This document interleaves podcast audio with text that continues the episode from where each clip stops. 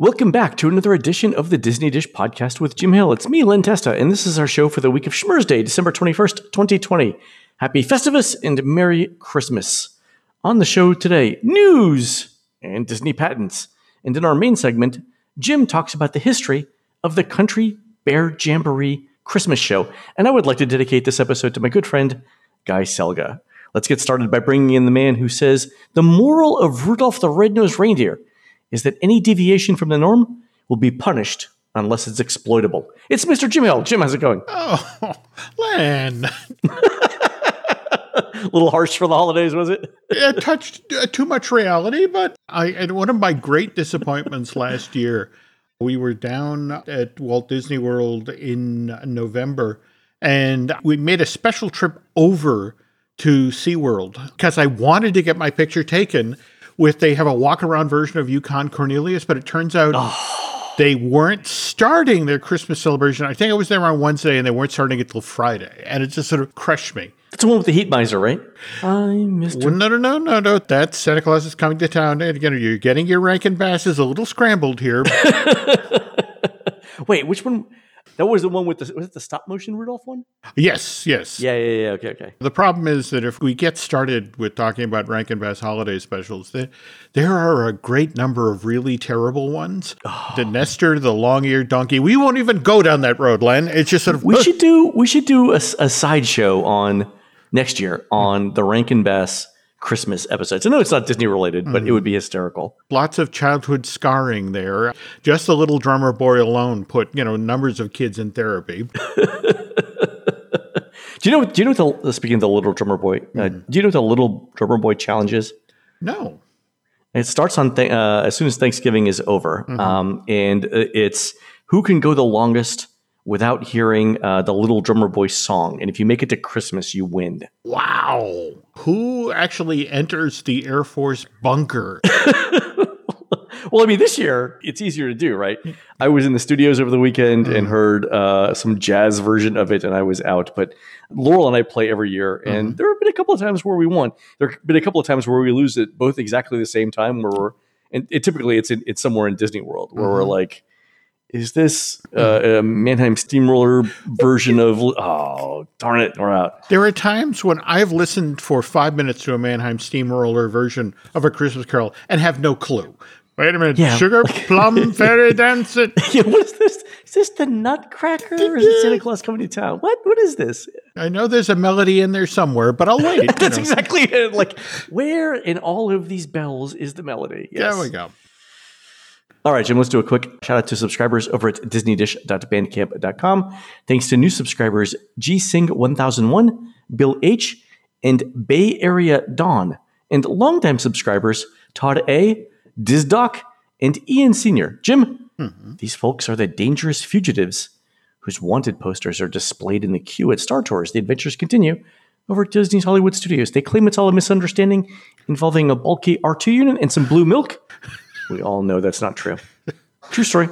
I learned so much in this part of the show.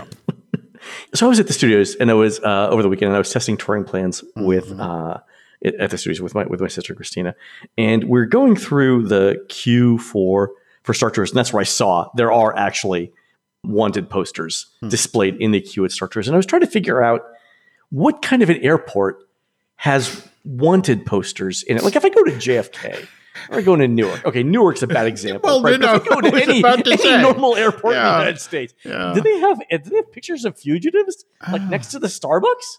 to be honest, given the prices that are charged at Starbucks, I think a few people who work in management should have wanted posters. You laugh. My flight to Florida when I came was thirty three dollars mm-hmm. on JetBlue, which is less than the cost of a breakfast in the in the airport. Like you buy this bagel and this coffee and maybe a water for later. We will throw in the flight to Florida for you for free. Yeah, thirty three dollars. Yeah, I, I I, could have gotten it at nine, for nineteen dollars had I gotten up earlier, but I was like, yeah.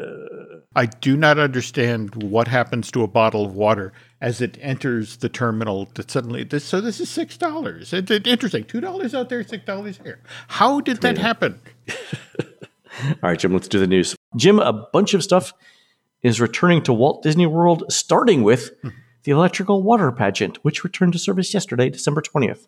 Did I ever tell you about the night I got to ride in one of the flat aluminum things that they pulled the water pageant out onto Seven Seas Lagoon and Bay Lake? Is this the one where the court transcript has been unsealed and we can all read about it now, or is this like an actual official thing? Somewhere in that gray area. I, I, Official. no one said no, so I'm I'm going with it was it was approved. Yeah. it was something I was not supposed to be doing and was made possible through a friend. I it was, was technically ballast, That's right. which, by the way, We're inviting Jim on. We need this. We need this part of the boat to stay down. That's right.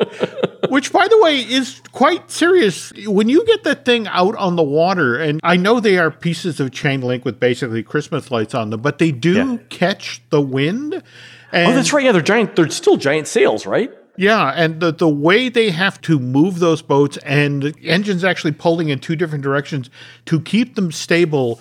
If you're looking for a throw ride, forget about Space Mountain. Find a way to get on the water pageant and they, where you will legitimately take your life in your hands so a giant whale can pretend to sprout. I, you know, I never thought of that, but yeah, those things are just giant billboards, and I'm sure the wind has got to catch them. Yeah. I never thought about that. In hindsight, not one of my smartest moves. And again, very, very happy to to make it back up that little canal and climb up behind the Magic Kingdom. So This is this is one of the things that should be a Disney uh, a Disney Plus special, like Forky presents the electrical water pageant, how it's made. yeah.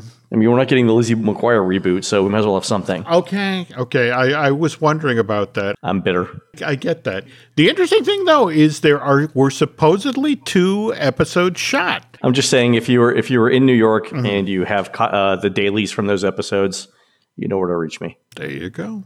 Other things that are opening, Jim, mm-hmm. the Coronado Springs El Mercado de Coronado food mm-hmm. court reopened this weekend too, which is good news for the folks staying there. I still think of this as Pepper Market. Yeah. So they rebranded it after they opened the new tower, or I think so. Yeah, I don't know that people got. Maybe they thought Pepper Market was going to be too spicy.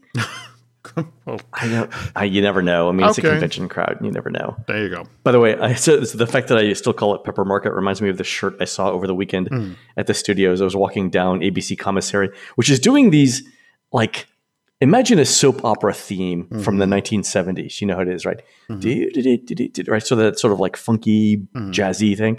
Imagine that, but as Christmas songs, where it's like if I took the guy who wrote the the theme song to Soap or the Love Boat, and I had him interpret uh, "Oh Silent Night." That's what it was. And it was like, I would listen to this all day, every day. It was anyway, this guy was walking towards me. His shirt said, whatever, I'm still calling it MGM. I was like, where did you get this shirt? Because I want one. There you go.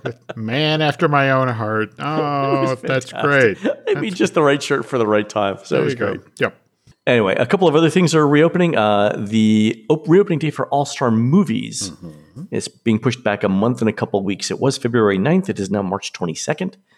2021, not sure if they're going to use that extra time to work on room refurbishments, which they'd started.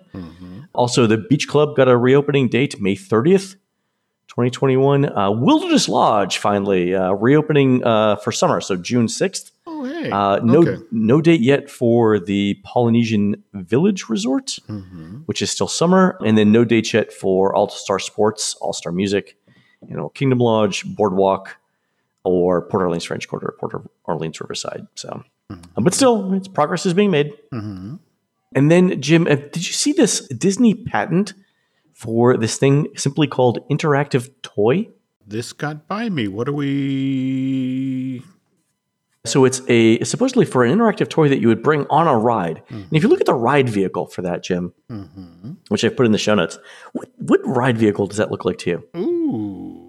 We got a planey kind of thing going in here. It's a plane, right? So the uh, the Imagineers that are listed as the inventors are Scott Trowbridge, mm-hmm. Asa Kalama, Peter Stepnowitz, Casey Ging, and John Hampton. So I think it's Disneyland because Scott is over Disneyland now, right? Yeah, I want to say that after he rode herd on Galaxy's Galaxy's Edge, right? yeah, Yeah. that uh, he returned to the mothership, so to speak. So the idea here is that you could bring a toy on a ride, interact with the toy, and have it change something in the ride. Now Disney's done stuff like this before. Remember the old World Showcase Adventure games, right, mm-hmm. where you would play with a simulated phone, and mm-hmm. uh, you know in Japan it would cause you know fire or mm-hmm. flags or something to happen, and you know the uh, Mexico Pavilion, you know you'd see parrots move and whatnot. Um, This seems like something similar to that, but on a ride. Yeah. Hmm. Now, I don't think it's a thrill ride because you wouldn't want people bringing toys onto thrill rides and then you know trying to trying to play with them, and the, you know the toys would go everywhere. So I'm thinking this is going to be a kids ride. The problem is, face it, for a patent, sometimes you deliberately obscure whatever character tie you're going into it. Yeah, Disney lately has been uh, has been using just plain rectangular boxes to illustrate things. They've they've stopped putting you know actual drawings of things in the patent. But this ride vehicle was different enough. Yeah, it looks like an airplane. Yeah, kind. yeah, yeah, yeah. I mean, you you can see the canopy. You can actually see the little gun turrets. Example 210 and 202. Yeah, I wasn't sure. Yeah. Anyway, interactive toy, like the next version of Pal Mickey. Again, Well, you know, there's a lot of people who actually wanted to shoot their pal Mickey. that's true. True. This could actually work out. We'll see what this is, though. My, my guess is it's a Disneyland ride. We just don't know which one yet. Mm-hmm. Maybe something from Marvel. See, now the problem is we've got that Marvel e-ticket plus the Battle of Wakanda thing.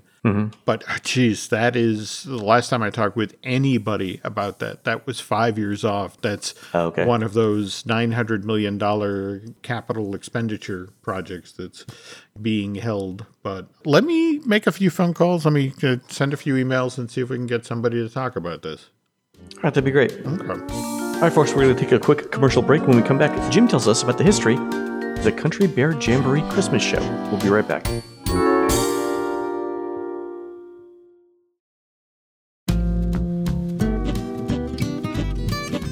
All right, Jim. I am getting ready to head up north for the holiday where there's a foot plus of snow, and let's face it, we are all already indoors anyway. So lots of television in my future. I'm assuming that Deutschland 89 isn't considered a Christmas story. So, Jim, what's worth watching? It's odd that you you mention a Christmas story. Holiday favorite, MGM UA re- released it back into theaters back in November of 1983. Bob Clark film was based on the semi-fictional stories that Jean Shepherd told in his 1966 book In God We Trust, All Others Pay Cash. Did not do all that well during its initial theatrical release. In fact, by the time actual Christmas rolled around in 1983, this MGM UA thing had largely fallen out of theaters. Okay. But there was someone at Disney that really loved A Christmas Story. And, and how do I know this? I have in my hand here my copy of the December 29th, 1983 issue of Disneyland Line. And the cover story reads as follows Strains of O Come, o, o Come All Ye Faithful filled a darkened Main Street on the evenings of December 17th and the 18th as Disneyland's 28th Christmas season began with a stirring candlelight procession. 1,000 carolers wound their way down Main Street singing a joyous celebration of the season to gather at the train station where the story of the first Christmas was told in words and music, with actor Darren McGavin narrating the story both evenings, accompanied by a mass choir. Darren McGavin, wasn't he the Night Stalker? There we go. All right. I love that show, by the way, growing up. no, Kolchak. Not the person I would have picked. Darren McGavin had a varied career, and yes, Kolchak the Night Stalker was one of the you know one of those things. Love that show. Loved it Love that too. show. Really did. Same thing here. But he also uh, worked for Disney. He did uh, No Deposit, No Return in 1975 for Disney. He also did Hot Lead and Cold Feet. There's also a, a two part episode of The Wonderful World of Disney he did in 72 called High Flying Spy that I hope somebody at Disney Plus is listening and it's like, look, dig that out of the vault. It riffs on the history of Thaddeus Lowe, the, the guy who did the balloon observation during the Civil War, became the first sort of aeronaut and reported down to the people in the field about the battle. But anyway, it had been more than five years at this point since Darren McGavin had last worked for Walt Disney Productions in 1978. Yet here he is, December of 83, standing in front of all 85 members of the Walt Disney Employee Choir and that's telling the uh, story of the first Christmas. And the way I've heard the story, Len, is that it was Ron Miller, Walt's son in law, who had just become Disney CEO in 83, who had seen A Christmas Story during its original run in theaters and said, dang, Disney should have made that movie. Three months later, Disney actually launches its Touchstone Picture division, though when it launched in February of 84, it was known as Touchstone Films. Ron largely launched the Touchstone division because he, he longed for the days when Disney could actually make a movie where a kid could say something other than fudge. All right. There's this, this famous interview that Ron did in 1982. E.T. has just been released and it's made Okay. $600 million worldwide. And Ron flat out says, like, if it weren't for the line in that movie where Elliot turns to his brother and says, it was nothing like that penis breath, that Spielberg movie could have made for, for Disney. And in fact, uh, you know, to be honest, Len, there's a number of folks at Disney who have told me that after Columbia Pictures actually passed on making ET in 1981, Spielberg took it to Disney. Really? Yep, he's obviously a longtime Disney fan. I mean, you think about how When You Wish Upon a Star shows up in Close Encounters, or for that matter, there's that wonderful scene in 1941 where the general, as Hollywood, you know, there's riots on Hollywood Boulevard, but he's in a movie theater watching Dumbo and crying. Spielberg loved Disney. I don't know if you remember the stories about how 1941 went out of control. The movie? Yeah, it went. That was the Belushi. Yeah, Yeah, that movie was a mess. It was. It has a great dance number in the middle of it, and it has an amazing cast. But yeah, it is a mess. By the way, it's another Christmas movie the way Die Hard is a Christmas movie. Um, so, anyway, because 1941's went over budget, and there were all these stories about drug use and that sort of thing, Disney turns it down, which is why ET eventually is made by Universal. Getting back to Darren McGavin now. It's supposedly Ron Miller himself who extends the invitation to Darren McGavin to come narrate Disneyland's Candlelight Procession in November of 1983. With Miller's thinking that you did such a nice job with the Christmas story, I think you'll be the perfect fit to narrate the first Christmas story at Disneyland's holiday celebration. Ron Miller wasn't the only person at Disney Productions who loved the Christmas story. Fall of 1993. I was lucky enough to get a behind the scenes tour of the then still being finaled Walt Disney's Carousel of Progress. This was early fall because the attraction didn't actually open to the public till November of that same year. I want to say it was Arlen Miller who got uh, the tour set up for myself and Michelle Valladolid. Uh, but it was Paul Osterhout. The, he was the show producer on Carousel of Progress and the overall creative lead for Tomorrowland 94. He's the one who takes us behind the construction fence, and we, we eventually, inside the carousel building, walk up on stage, and we are now standing in Jimmy's bedroom. He's the, the animatronic boy now who's dressed as the werewolf and carving the pumpkin. Which scene is this? This is the 1940s scene. So that's Left side Halloween's- of the stage. Yep, Halloween. okay. Let's set the stage. Okay. All right, go ahead. Okay. All right, and there on Jimmy's bed, still wrapped in bubble wrap because it has only just arrived in the mail that day. Paul picks it up like it's a piece of the True Cross because it's an official Red Ryder carbine action 200 shot range model air rifle with a compass in the stock and this thing that tells time. I hefted it, but I did, was just saying, did you pick it up? you know, just I didn't dare open it because again, it's, it's sealed in the bubble wrap. But but as far as I know, that Red Ryder rifle is still on Jimmy's bed in the 1940 scene on Carousel of Progress. So That is fantastic. I will look for it the next time I go. yeah, all right. So anyway, we were supposed to talk about Country Bears. Country Bears. Okay, Darren McGavin is is narrating the first Christmas story at Disneyland in Right. uh, December of '83, and it's about this exact same time that the managers of Disneyland have turned to Imagineering, and you got to help us because only five percent of the guests are going all the way back to Bear Country and experiencing that corner of the park. It's it's just Oh. it's gotten so lopsided. If we're talking about the Country Bear in Florida, that one has lingered for as long as it has because it's on the main, main drag in Frontierland. If you're going from, say, the Haunted Mansion to Pirates and the Haunted Mansion to Splash Mountain or Big Thunder, you have to walk by this thing. So it captures a good portion of you know the guests in the park every day, whereas mm-hmm. Country Bear at Disneyland they built it in the the northwesternmost portion of the park. They actually spent $8 million to build it, moved 250 trees to create the illusion of the Pacific Northwest.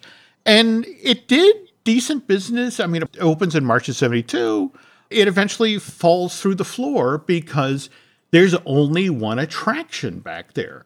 Once you've seen Country Bear, you've seen Country Bear. You know, just sort of like, yeah, that was cute. Less than four years and change since it's open. It's like, all right, what can we do to get more people to go back there? And it's like, well, we could move the keelboats dock back there, but it's like, eh, that, that's not enough. And so by January of 1982, they actually have a committee at Disneyland that is creating a master plan for the next 10 years.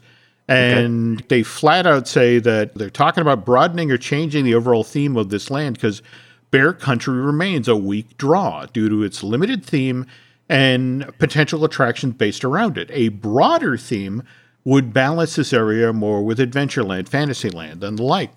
And so they're actually now begin to have conversations about shifting Bear Country's storyline to make this part of the park a celebration of the Deep South Dixie. Oh, what, what, what, could possibly go wrong with that? Kentucky Home, Mark Twain. Oh. And those of you who've been listening to the recent shows about the Dixie Landings retheme and all that, Oof. this is 19 years previous to that decision. To the Imagineers' way of thinking, okay, Bear Country abuts a haunted mansion, which in turn is at the outermost edge of you know, New Orleans Square. So turning the Bear Country into a nostalgic recreation of the rural South, well, that would then make this land a logical outgrowth of the city and plantations, New Orleans Square, and the Haunted Mansion.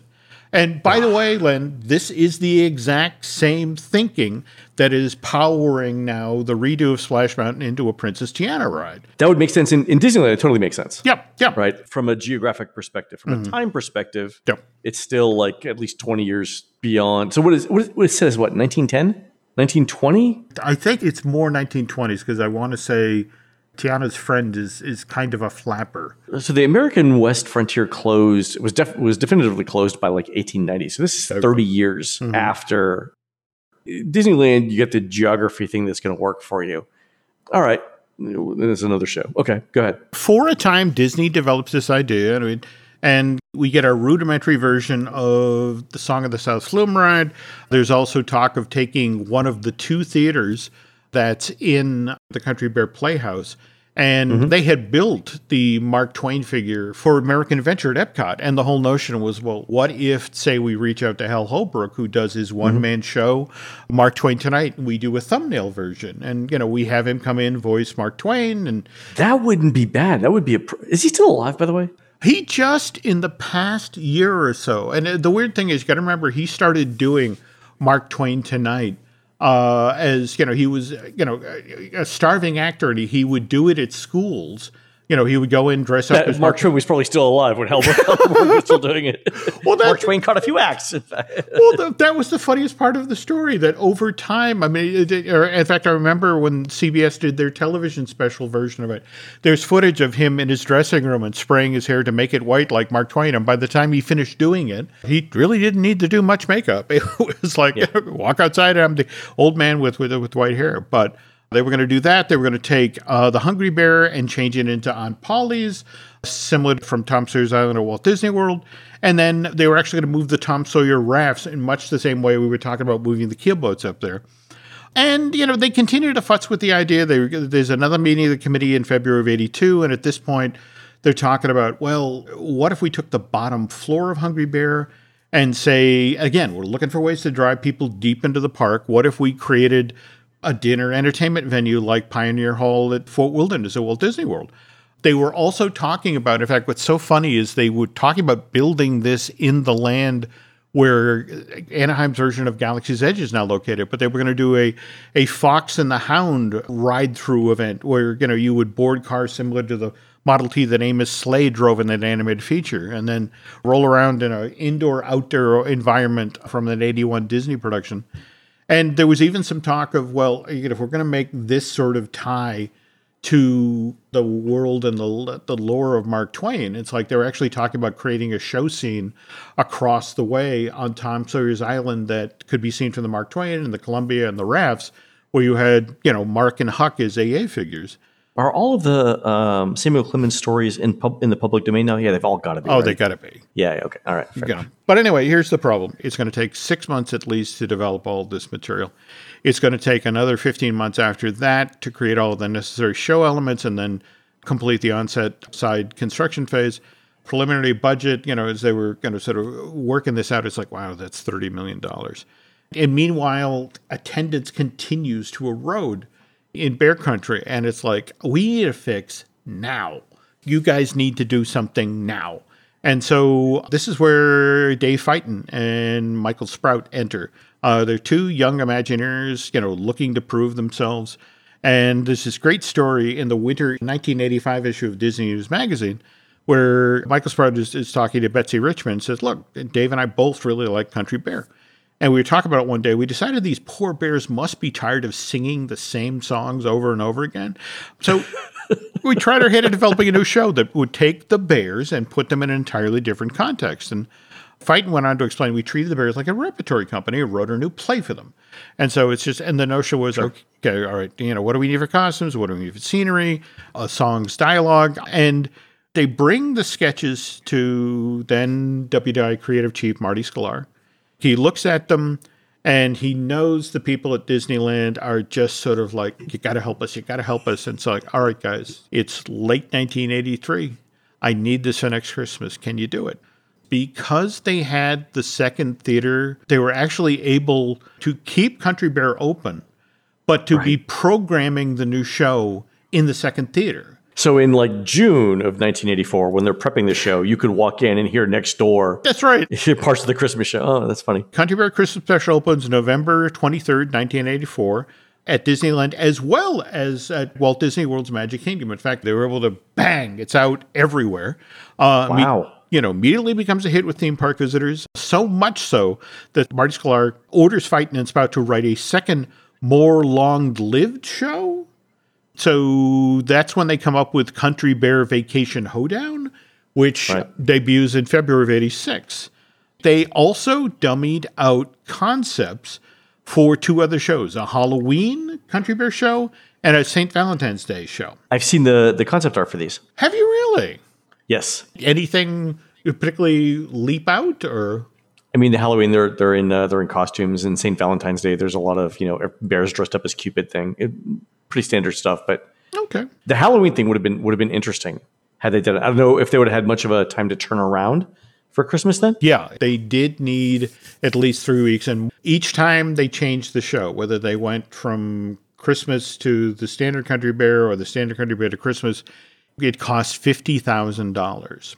And, but here's the problem that while the Walt Disney World version, you know, continued to do steady business, just after a, year or two, the folks out in Anaheim lost their enthusiasm for this seasonal show. And and Disney, all sorts of things to try and prop it up to keep it going. In fact, there was one year, I want to say it was 86, 87, where the only way, if you wanted to get your picture taken with, with Santa at Disneyland, you had to hike all the way back to Bear Country. Oof. So these exhausted, sweaty children, you know, the, I got to see these photos of these kids drooping in Santa's lap because it's like I walked all the way back here and don't make me go to Country Bear. So they were looking for a more permanent solution, particularly in California. So this is where Splash Mountain and Critter Country came in. But anyway, that brings us to the end of the Country Bear special story. If you're like me and you missed this seasonal show, well, you know, there's always Tokyo Disneyland. It's still there, really? Yeah. It's in Tokyo? But Sweet. there it's called the Jingle Bell Jamboree. And it's been presented there seasonally since 1988. But I want to say it was Stingray on Twitter the other day that put up some photographs of Teddi Barra in her Christmas special outfit. And the attention to detail is crazy. If really, if you go close on her cast, it's actually been signed by Bunny, Bubbles, and Beulah. and she still has her her ski passes hanging off of her jacket. So, oh, that's classic. Yeah, but anyway, there you go. That is fantastic. I didn't uh, I didn't know about that. Is the show on YouTube? Yeah, I mean that's the joy of YouTube is all this stuff lives on. In fact, I don't know if you pay attention to what Sam Carter is up to, but he has been loading up all of the old Disneyland Christmas parades. Just the other night, they were running the ad for the new Christmas special that they're going to be doing on Christmas Day from Walt Disney World and it's Tituss Burgess who played Sebastian on Broadway, and mm-hmm. he's one of the hosts of the things. And it's like I genuinely feel bad for the guy, and it's like, well, uh, here I am socially distancing and pointing to something that will be filmed later. I hope. yeah, it's going to be a, a strange, uh, a strange year for the parade. We'll see what happens. Yeah, we'll see. All right, folks, that's going to do it for the Disney Dish show today. Please head on over to disneydish.bandcamp.com where you'll find exclusive shows never before heard on iTunes, including new in park audio and a special series on Epcot storytelling. You can find more of Jim at jimhillmedia.com and more of me, Len at touringplans.com. We're produced fabulously by Aaron Adams, who'll be leading casting and bourbon tasting classes, not at the same time, at the 2021 Virginia Fly Fishing and Wine Festival, Saturday, January 23rd at the Meadow Event Center in beautiful downtown Doswell, Virginia. While Aaron's doing that, please go onto iTunes and rate our show and tell us what you'd like to hear next. For Jim, this is Len. We'll see you on the next show.